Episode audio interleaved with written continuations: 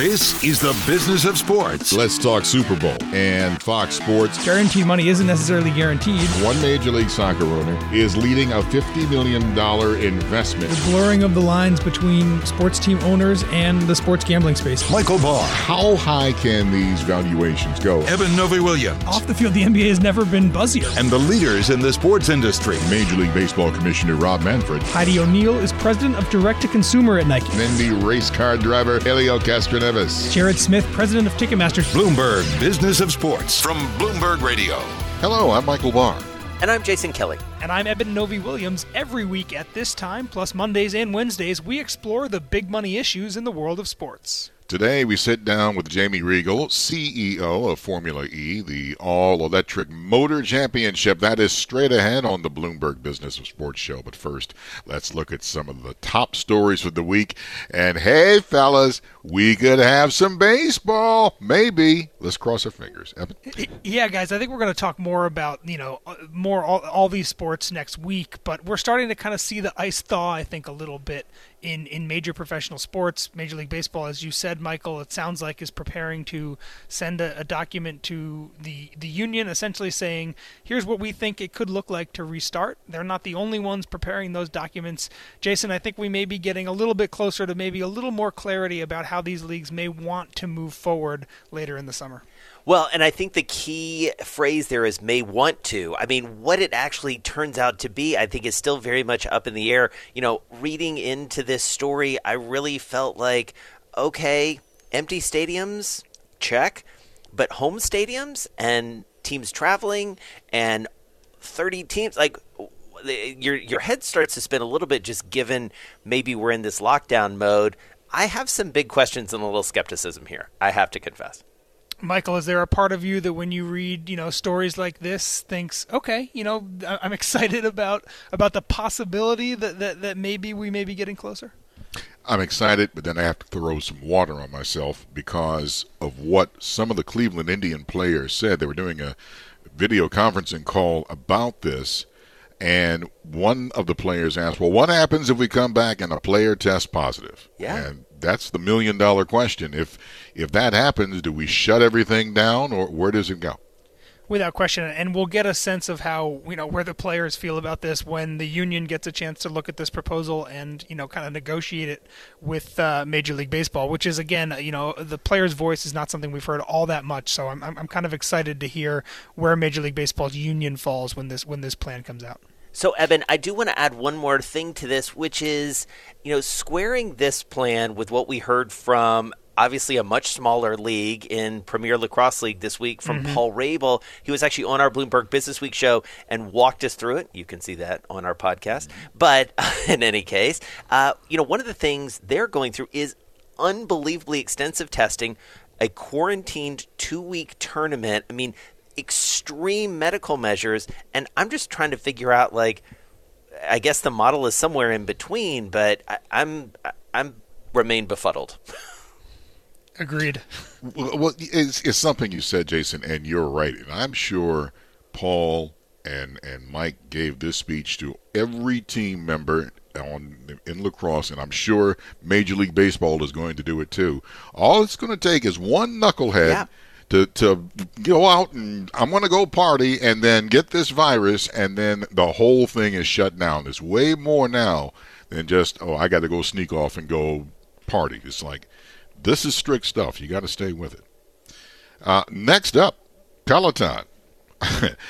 I remember when this first came out with Peloton, and they had these expensive stationary bikes, and the critics were like, "Now, who in the world is going to pay for this bike?"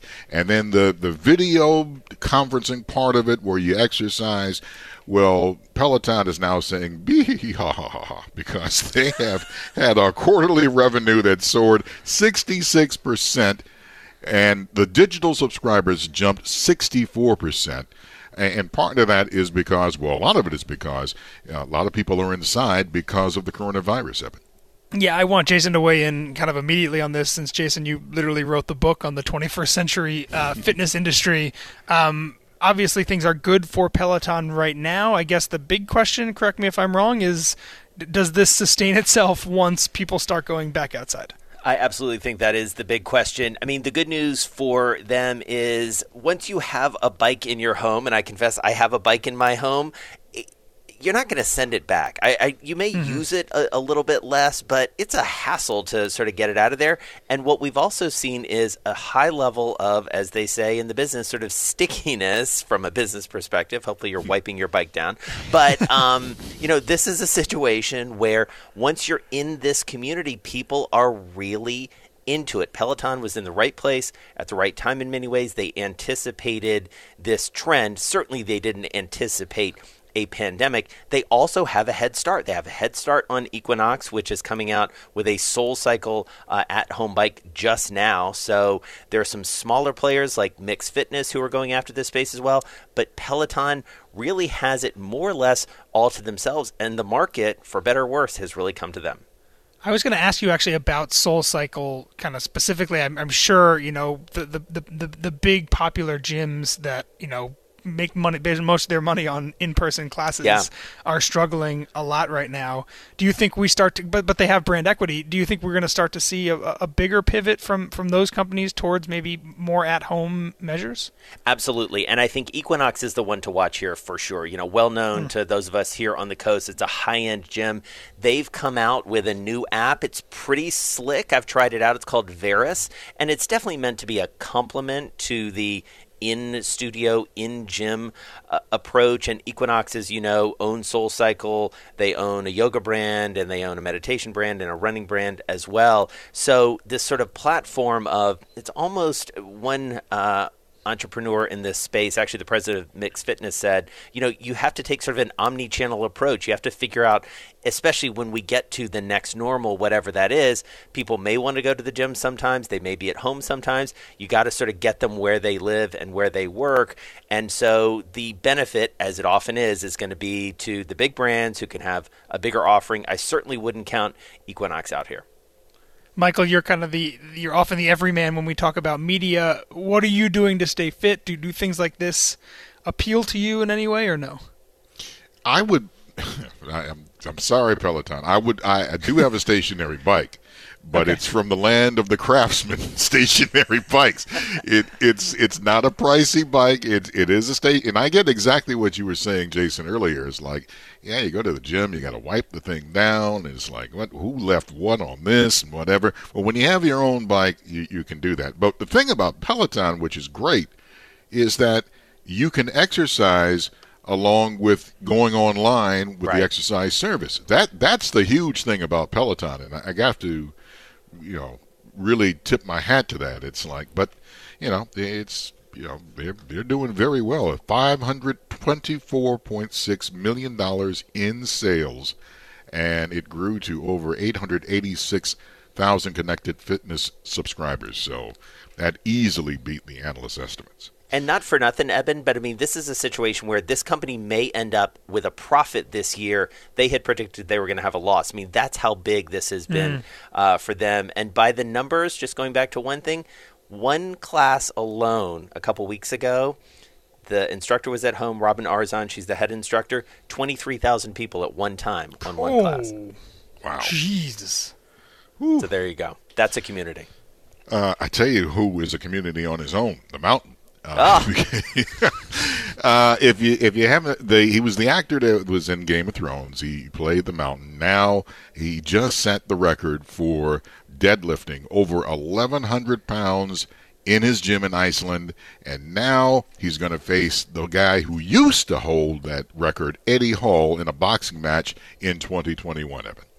Yeah, the, I mean the the details are kind of exactly what you just said. There, there's a rivalry here in the deadlifting community between these two guys, um, who apparently don't like each other, and that has spilled over into a seven-figure fight deal for the two of them to bo- box next year in Las Vegas. The, the reason I, I, I want to talk about this is because you know I view this kind of through the same lens that I view what uh, Phil Mickelson and Tiger Woods are doing right now, kind of going outside of maybe the more traditional aspects of their sports.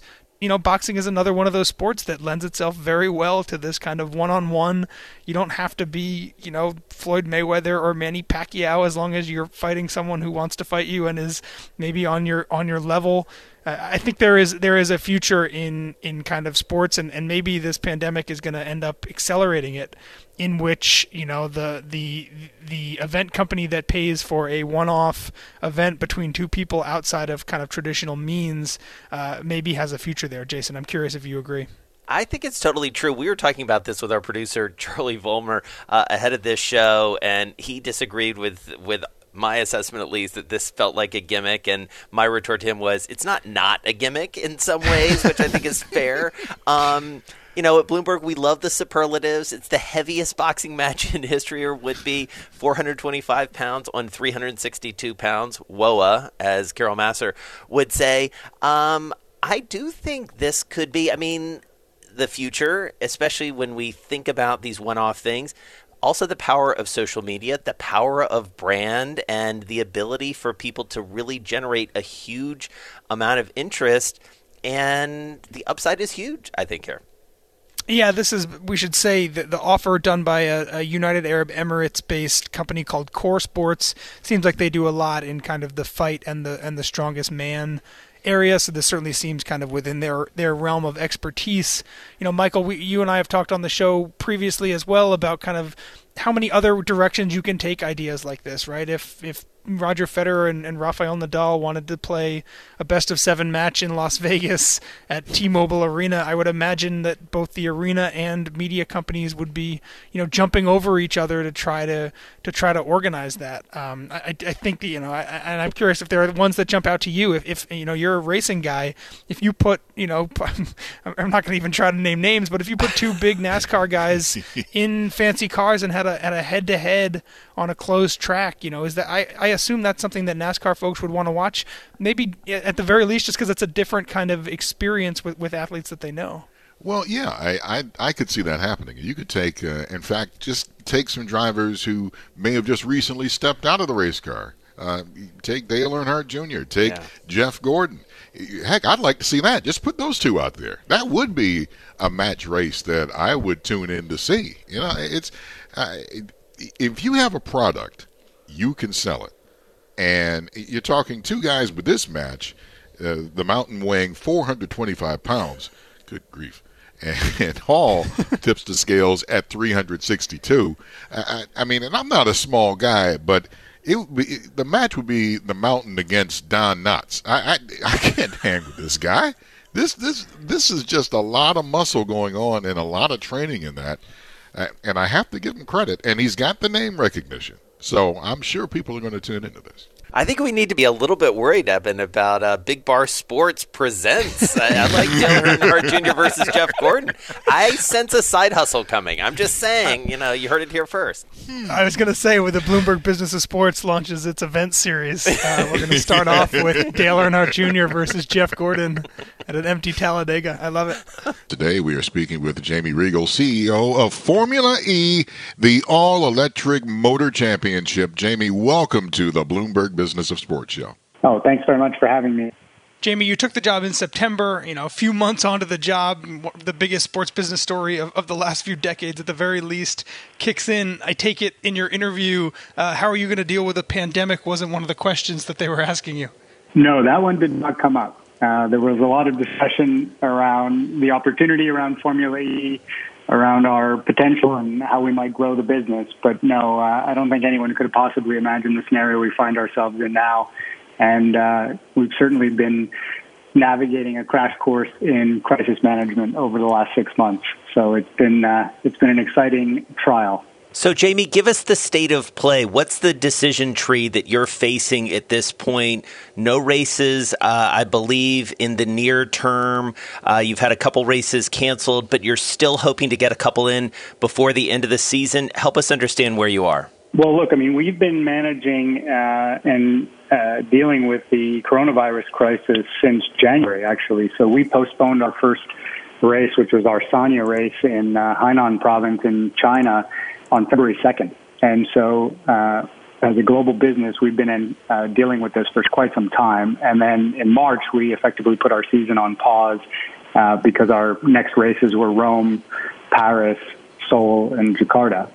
Um, and now we've extended that because our next races were, were in Berlin, uh, New York, and London. And New York and London uh, both venues have been taken over by uh, the local authorities as emergency hospitals for uh, COVID-19. So uh, very much the schedule has been disrupted. Um, but you know, clearly we're we're part of something much bigger than sport right now, and the health and safety of our stakeholders is what's most important.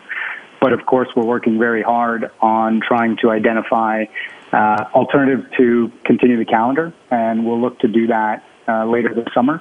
Uh, we've effectively extended what would be the natural end of our season, which would have been July, into September to try to create some space in the calendar. And you know, we we sit here today in May, uh, hopeful and optimistic that we'll be able to get some events off in August and September. Jamie, it's a shame. Formula E was picking up in popularity and uh, it was gaining a foothold, and then everything came to a grinding halt. The popularity of the sport, can you explain that to the listeners on what made this sport special? Well, Formula E is uh, the fusion of motorsport, which is all about technology and innovation and passion, and climate change, and specifically the shift to electric vehicles. So we exist to accelerate the adoption of electric vehicles, and we're leveraging the power of sport to tell that story. And I think what our fans really buy into is we've got an exciting core proposition with some great brands, uh, some of the biggest car manufacturers in the world who are leveraging our platform to prove their technology and also tell a marketing story. Um, and it's fundamentally uh, a very competitive championship with, with some of the best drivers in the world and some of the best teams. And you know, fans buy into that that excitement and you know ultimately the uncertainty of the outcome, which is a which is a core pillar for Formula E.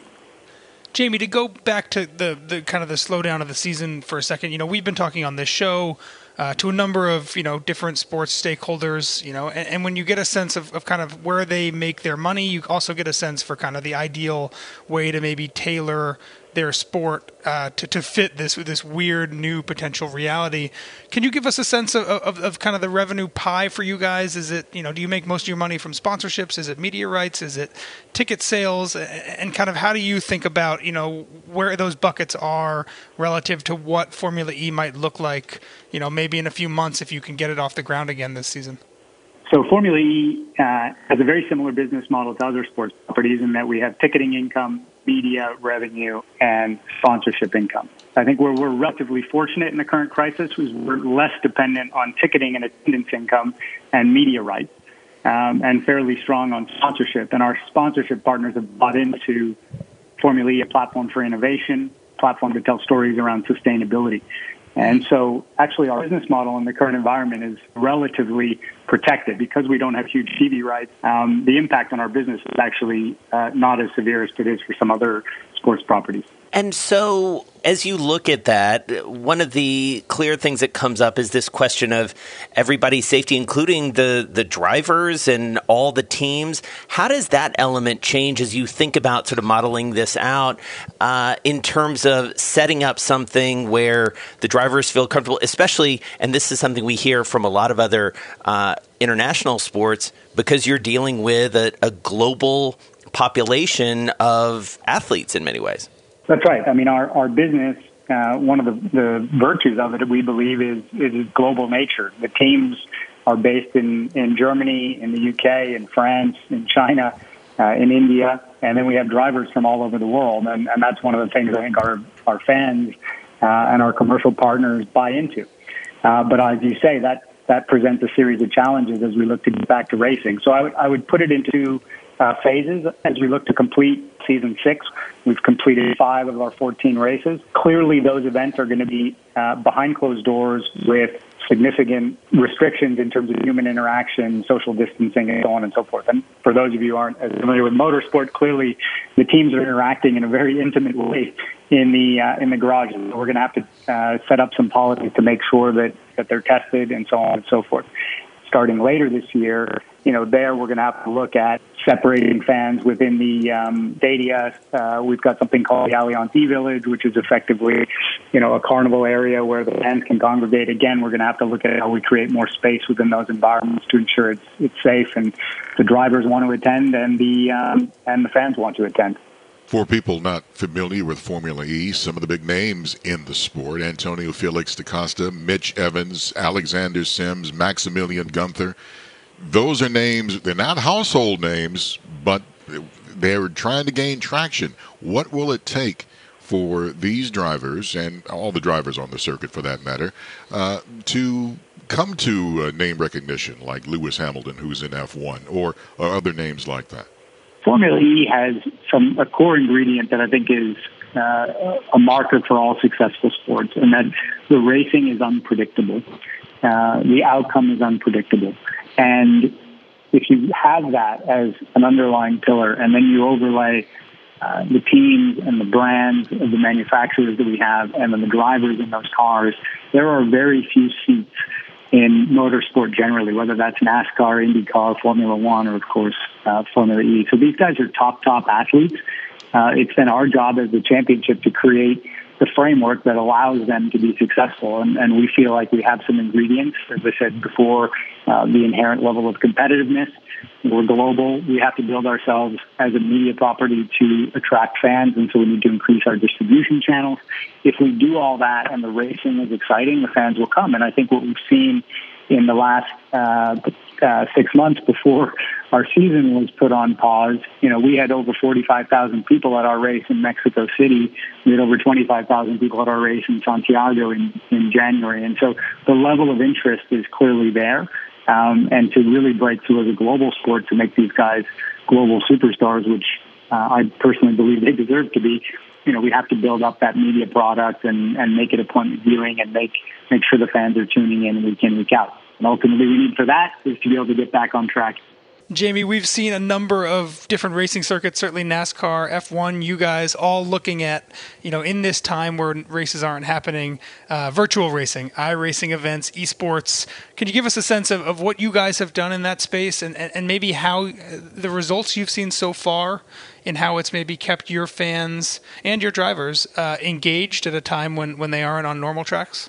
Absolutely. Well, when we put the season on pause in uh, early March, we immediately said we had to do something to be able to uh, fill the gap from a content perspective and to try to deliver uh, engagement for our fans and to support our teams and commercial partners because we knew we were going to be facing a bit of a dry spell here.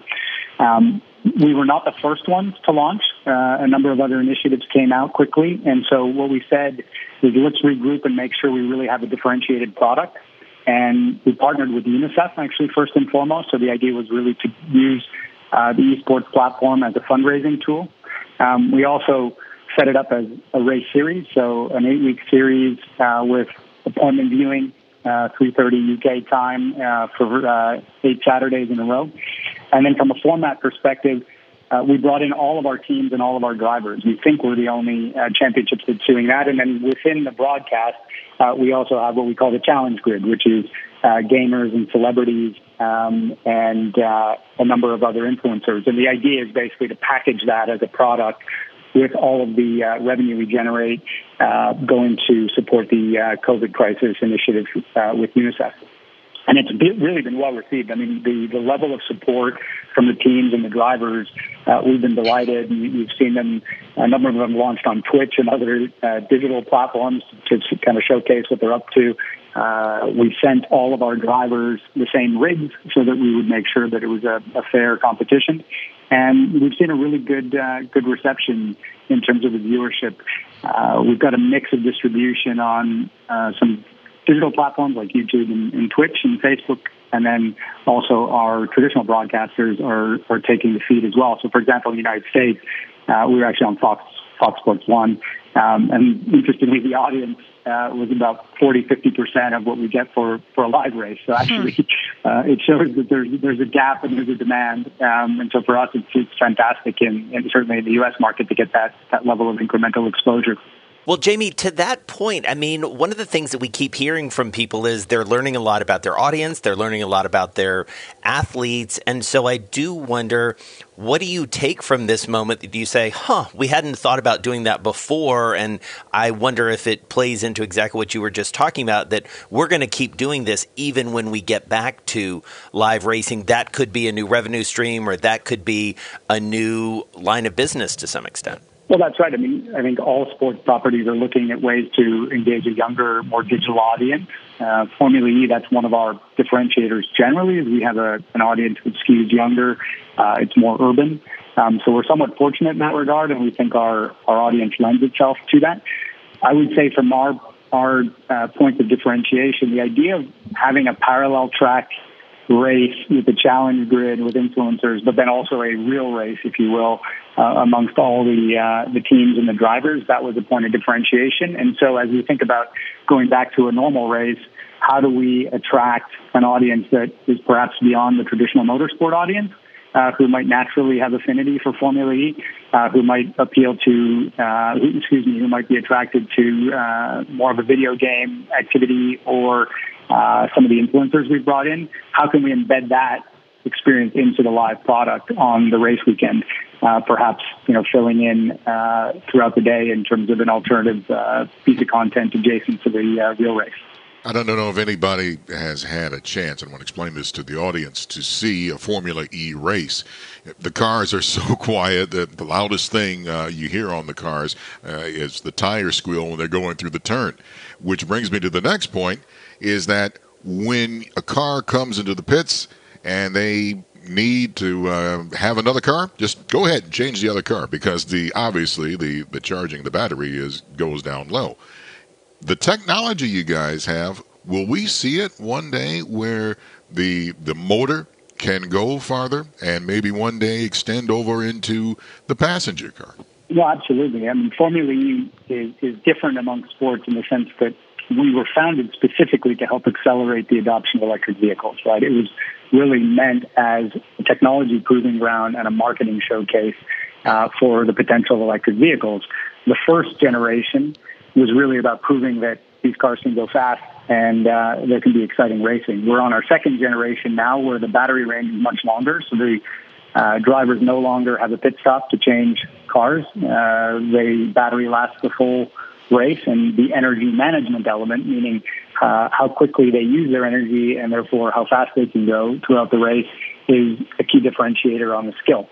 Uh, as you think about inhibitors to adopting an electric vehicle, one of the main concerns people have is is range, right? How far will uh, the battery last? And so as we look to uh, next season and the season after the development of the car, there's an enormous amount of R&D that goes into one, the battery technology, two, uh, what's called the inverter, effectively converting the energy uh, to the powertrain, uh, and the efficiency through software that uh, OEMs and manufacturers can drive. And so it is very relevant to uh, you and I buying a car because it gives us a sense of, as our technology develops in the races, of what's going to come on the road, perhaps not next year, but in three, four, five years' time. And all of our manufacturers are seeing that, that clear link.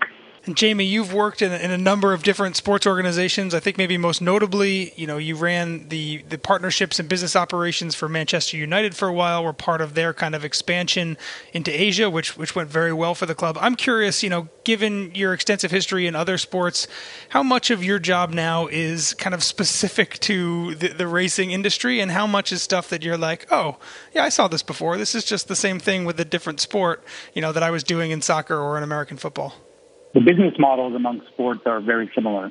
Uh, as we discussed before, there's, there's media rights, there's the attendance and driving fan engagement, and sponsorship. I mean, those are generally the three big buckets. And so there's a significant amount of pattern recognition in terms of how you go to market, how you position uh, the property, how we tell stories to consumers, and then ultimately how we commercialize. That having been said, um, each sport has its own relationships, its own politics, um, its own motivations and uh, the fan bases are different in terms of their expectations. Um, clearly, motorsport uh, is more global. Uh, we have more races around the world. We're delivering events around the world. It's inherently premium. And the stakeholders we have are some of the biggest car companies in the world who are there to um, espouse the sport and to grow uh, as a as a sporting and entertainment brand, but they're also in it because they want to develop technology for their electric vehicle uh, platforms. And so there's just a different set of motivation and um, challenges that that presents. So there's a degree of pa- uh, pattern recognition, but as with uh, each new environment you enter, you, you, bring a little bit with you, but you have to be pretty nimble and look to learn as you uh, as you go. Well, Jamie, speaking of new environments, all of you are in the same new environment when it comes to figuring out how to move forward in the short term and the midterm. I do wonder as you look back to the premiership and you look back to the NFL how are they doing so far, in your estimation, as an alum of those groups and those organizations? Uh, how would you rate them in terms of their planning? Obviously, you know you're seeing it from a little bit of a distance, but I'm guessing you're still talking to to some of your friends there. Well, look, I would say there's an enormous amount of solidarity amongst the business people and the executives uh, within the sports industry, and the reality is none of us have uh, a map or a set of guideposts for the situation we find ourselves in. Um, this is truly, uh, hopefully, once in a career. And so, what's great is there's a degree of camaraderie and uh, willingness to share and learn. And so, I have an enormous amount of respect for what all of the other uh, folks in, in my shoes are trying to navigate through at the moment, and we lean on each other for advice. You know, each each uh, team, each league has to figure out what's right for its stakeholders. Um, you know, first and foremost, the the cities and the fans and the uh, players and the teams and the referees, all of the stakeholders who need to come together and feel comfortable that we're going to be able to put on our events in a safe manner. You know, ultimately that's the guiding principle. And so we'll all navigate through that together.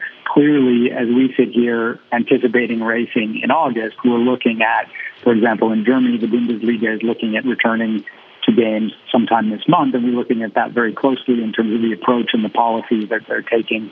We're working with our governing body, the FIA. We're working with the WHO, the World Health Organization, to try to figure out uh, what the right policies and procedures uh, would make sense to be able to put on an event. And so uh, I won't be giving any grades. We're all learning from each other, and, and hopefully we can all get back to uh, what, what, what fans love, which is the passion and engagement that sports delivers. Jamie, you spoke earlier a bit about how you know part of Formula E's mission is kind of to advance the awareness and, and, interest in electric cars and more broadly climate change.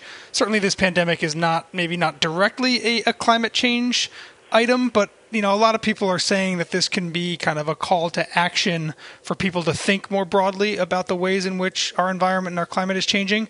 I'm curious if you agree with that, if you kind of maybe sense an opportunity for kind of everybody that's in, you know, this the, the front line of this uh, of trying to talk about these topics that that maybe you know on the back end of the, the, the, coronavirus pandemic, there may be more willingness or more openness or more conversation about some of the topics that you're trying to advance right now. Sure. Well, we believe that the trends that we are part of, meaning you know the awareness around climate change and uh, electric vehicles' potential uh, contribution to addressing those challenges, you know those were true before coronavirus, and they will be true uh, when we come out of the crisis. But as you point out, um, what is happening now is we have a massive experiment in humanity effectively staying at home. We have two and a half, three, three billion people who are no longer uh, going to work, moving about the uh, their normal day daily lives. And what we've seen as a consequence of that is a massive reduction in air pollution in a very short period of time. And so that clearly, in our mind, provides uh, a very real test case of the impact of human activity on uh, pollution and emission levels, which we think helps our case. Um, and then the second thing is from a, a consciousness perspective, and this is maybe a, a, little more philosophical or abstract, people are, are clearly spending a lot more time uh, at home uh, with their friends, excuse me, or with their friends, with their families, or with themselves, uh, contemplating humanity's place in the world. And so, in my mind, the consciousness that comes from that, you know, perhaps will be to our benefit. That being said, um, you know, it would be churlish to, to to say that you know somehow we're going to benefit from this crisis. I mean, clearly it's it's very uh, it's very serious. Um, but we do believe that it, um, you know some of the evidence points will uh, perhaps give us some arguments to uh, to underpin the trends that you know we believe we're already benefiting from. Jamie Reigle, CEO of Formula E, thank you so much for taking the time out and talking with us. And I enjoy it all the time talking racing. Thank you, sir. Oh, thank you, gentlemen, very much. It was my pleasure to uh, be with you. Really honored to uh, to be on the show.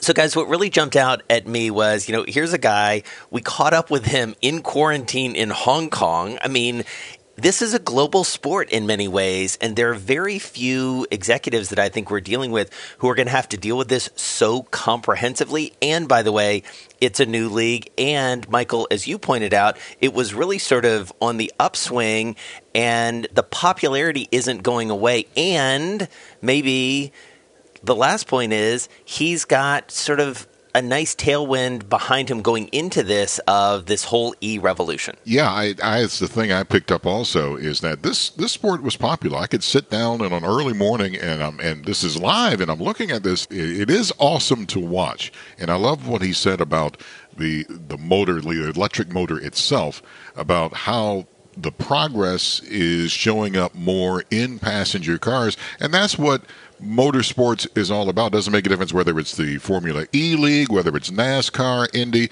All those innovations have found a way into the passenger car. Heck, even the rearview mirror was first used at Indianapolis way back in 1911 or 12, whatever.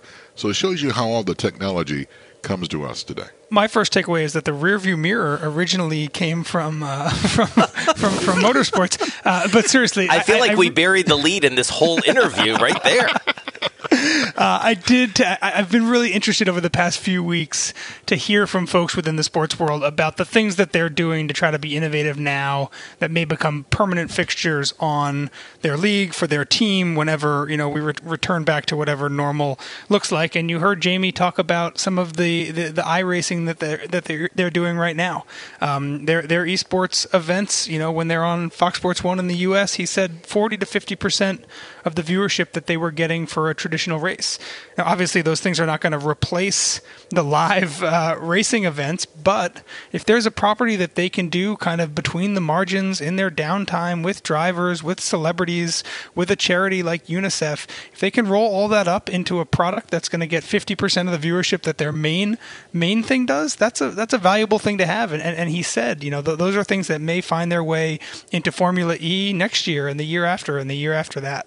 So I do think that, you know, when we get on the back end of this pandemic, we're going to be able to look back at a lot of the things these leagues are doing now mm-hmm. and say, oh, that that came about because there was no racing and they did a partnership with UNICEF and they did this and it worked. So, you know, definitely interested to hear him talking about, you know, the things they're learning now that will be in- influential in their future. My goal is to be the number one pick. That's something I've been dreaming of since a kid. It feels better to be number one than number five. I wear the number because of Mike. We have a chance to go for three in a row. Good numbers at a good time. When I first started wearing that number, I was just happy and proud. Bloomberg Business of Sports, the number of the week. Time now for the number of the week. Hello, Jason, and welcome to this segment. And it's something that yeah. I'll give you a hint. Uh, this is something that's very timely. Is 347. Is that dollars or just 347? This is just 347. This is very timely. No, I know this one. This is the number of days it's been since there's been live sports in the U.S. It, well, close. or does it just feel that way? It feel it, it definitely feels that way. 347. I mean, it, could it be like how many people are actually going to be at a pro football game when it actually kicks off in the fall? Ooh. You know what? You're on. Good you're guess. on track. You're on track when you said pro football. 347. I don't know. You got to tell us. I got to pay homage to the great Don Shula. Ah, nice. Who just passed uh, several days ago, winningest in the NFL, 347 victories with the Baltimore Colts, and of course the Miami Dolphins, who had the perfect 17 and 0 season in the 1972 season. Bill Belichick is the active coach right now with 304 victories in 25 seasons and still going strong. So let's see if Belichick can catch Shula, who was great. He died at age 90. You've been listening to Bloomberg Business of Sports. We're here each and every week at the same time, plus online, wherever you get your podcast. You can catch those Mondays, Wednesdays, and Thursdays. I'm Michael Barr on Twitter at Big Bar Sports. And I'm Jason Kelly. You can find me on Twitter at Jason Kelly News. And I'm Eben Novy-Williams. You can follow me on Twitter at Novy underscore Williams. Tune in again next week when we continue to speak with the biggest and brightest in the sports business world. You are listening to Bloomberg Business of Sports from Bloomberg Radio around the world.